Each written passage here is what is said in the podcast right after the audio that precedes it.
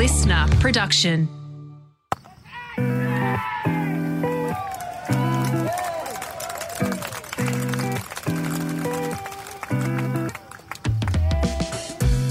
Hello and welcome to Willow Talks wrap of day three of the third test match here at the SCG, the pink test, and it was a very, very colourful day here at the Sydney Cricket Ground with Australia, I guess, on top because it was a sea soaring day. Australia actually got rolled for 299, up and down, up and down game, but Australia was 5 for 10 to fall and be all out for 299. Aamir Jamal taking 6 for 69.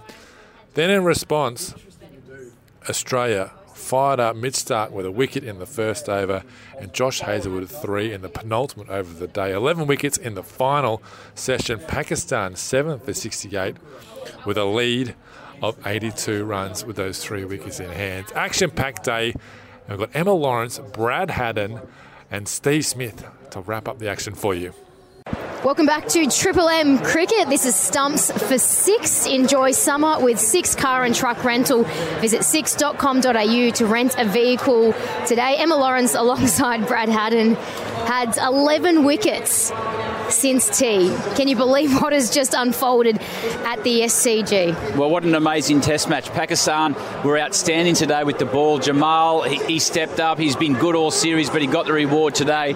And then that bowling display from Australia. Every time they've been challenged this series, the fast bowling groups stood up. Cummins was outstanding in Melbourne. Josh Hayes was, was probably nearly the best bowler and was just unlucky, but today he got the rewards. Well, I'm pleased to say that Steve Smith joins us now. Steve, wow, what an incredible afternoon.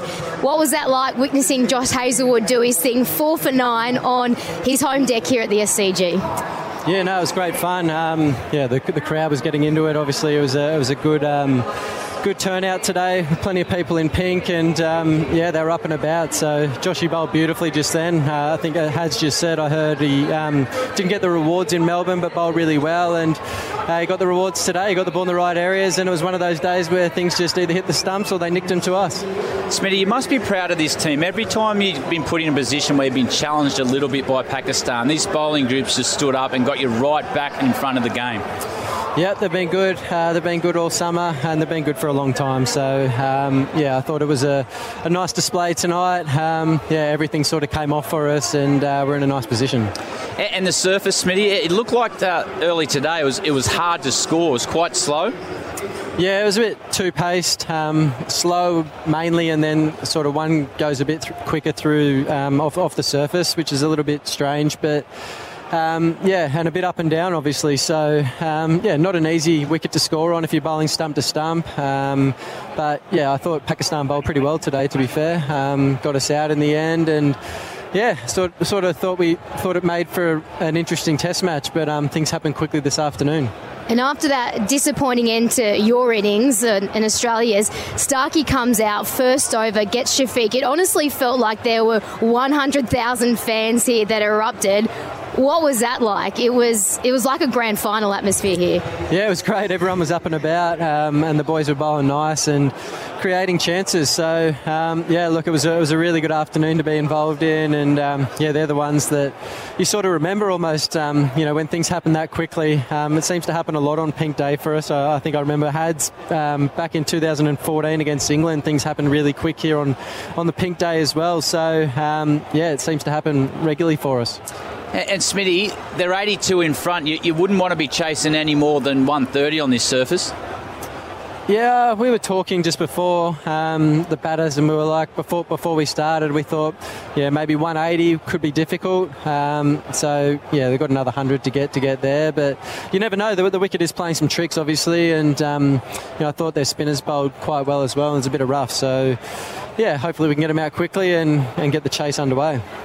And can we ask, there was a moment uh, when you were at the crease and we saw there was that gaffer tape sort of just behind the side screen, and you, it, it was that far away, but you could still obviously see it. It was right where his bowling hand was yeah. coming. So um, normally I wouldn't worry about that. I, I, do worry about a lot of things behind there, but um, it was literally right where his hand was coming. So it felt like a bit like a bowling machine in a way. Um, but yeah, it, it wasn't ideal um, to, to have that there. And, and Smitty, you're a proud New South Welshman, and today must make you even more proud to, to look around the uh, ground, see a packed out stadium, Jane McGrath Day. It's a pretty special day. Yeah, it is. They always are. Um, yeah, there were plenty of people out here today. I don't, I don't know what the attendance was, but um, it seemed like pretty much all the seats were full. So, um, yeah, it was, it was another great one to be involved in incredible day. I think there were over yeah 32,000, more than four million dollars raised for the McGrath Foundation. Uh, we'll see you back on day four. Steve Smith, appreciate your time. Pleasure. No worries. Hads it's I love the fact that he said, you know, not many would have noticed, but for him, like that he's just so meticulous, isn't he? And that sums him up. I mean, he's probably the only one that, that would have seen that out there. Yeah, I definitely wouldn't have been watching that close. but as he said, it was moving around in, mm. in, right in his eye line, and he is he's got a lot of quirks when he when he bats, and, and he likes things exactly perfect when, when he's ready to face up. And that's attention to detail why he's, he's one of our best ever to play the game. So, But he sounded quite confident then. It's been a wonderful um, last hour for the Aussies. But yeah, 130 would be a difficult chase on this wicket. Get the glass ball out. Are you saying that we're going till tomorrow afternoon, till tomorrow lunch?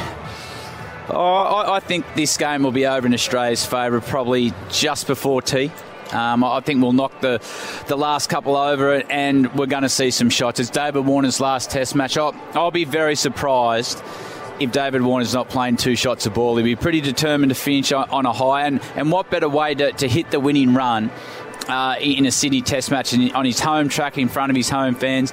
And I'd imagine the Aussies will come out pretty aggressive. They, they won't want to just sit there and, and occupy the crease. They'll come out pretty hard. What would that mean to Davey Warner? I mean, uh, fair enough, the headlines have been a lot about him over the last week or so, but the fact that he's got the baggy greenback now, yep. um, home deck, and Candice and the girls here as well. W- what would that mean to him? Well, you don't often get in, in Test cricket or any sport actually to, to write your own script. And, and if David Warner gets the opportunity to, to be there at the end, he, all his family he be here tomorrow to be a, a packed stadium, and and maybe just maybe he'll get the opportunity to hit the winning run and, and write his script on, on his last Test match. Yeah. All right. Well, for now, let's get some uh, Triple M Beacon trade stats. Yeah, silly session that one. Eleven for seventy-eight was the total. Australia lost four for 10, and then Pakistan lost 7 for 68. Josh Hazlewood, we've got to talk about him. 4 for 9, three wickets in and over. First Australian bowler to do so since Scott Boland in Adelaide. Remember that one, took three wickets and over in the Ashes. Also is now sitting on 249 test wickets. One more test wicket. He'll be the 11th Australian to get 250. Just looking at the bowling averages of that sort of that sort of company. Only McGrath, Cummins, Lillee, and Warne would be are better than Josh Hazlewood, 25.92 at the moment, once he joins that company with one more test wicket all over the stats. Absolutely love it. Um, time now, though, for a bit of an update. Prospa exists to unleash the potential of every Aussie small business. They believe accessing the funds you need for your business should be quick and easy. That's why they offer a 10 minute online application with funding possible in just hours. Their team of local lending specialists take the time to get to know your business to find the best solution for your specific needs. Make business happen with Australia's number one online lender to small business. Visit prospa.com today. That is P R O S P A. Alrighty, Hads. Final thoughts.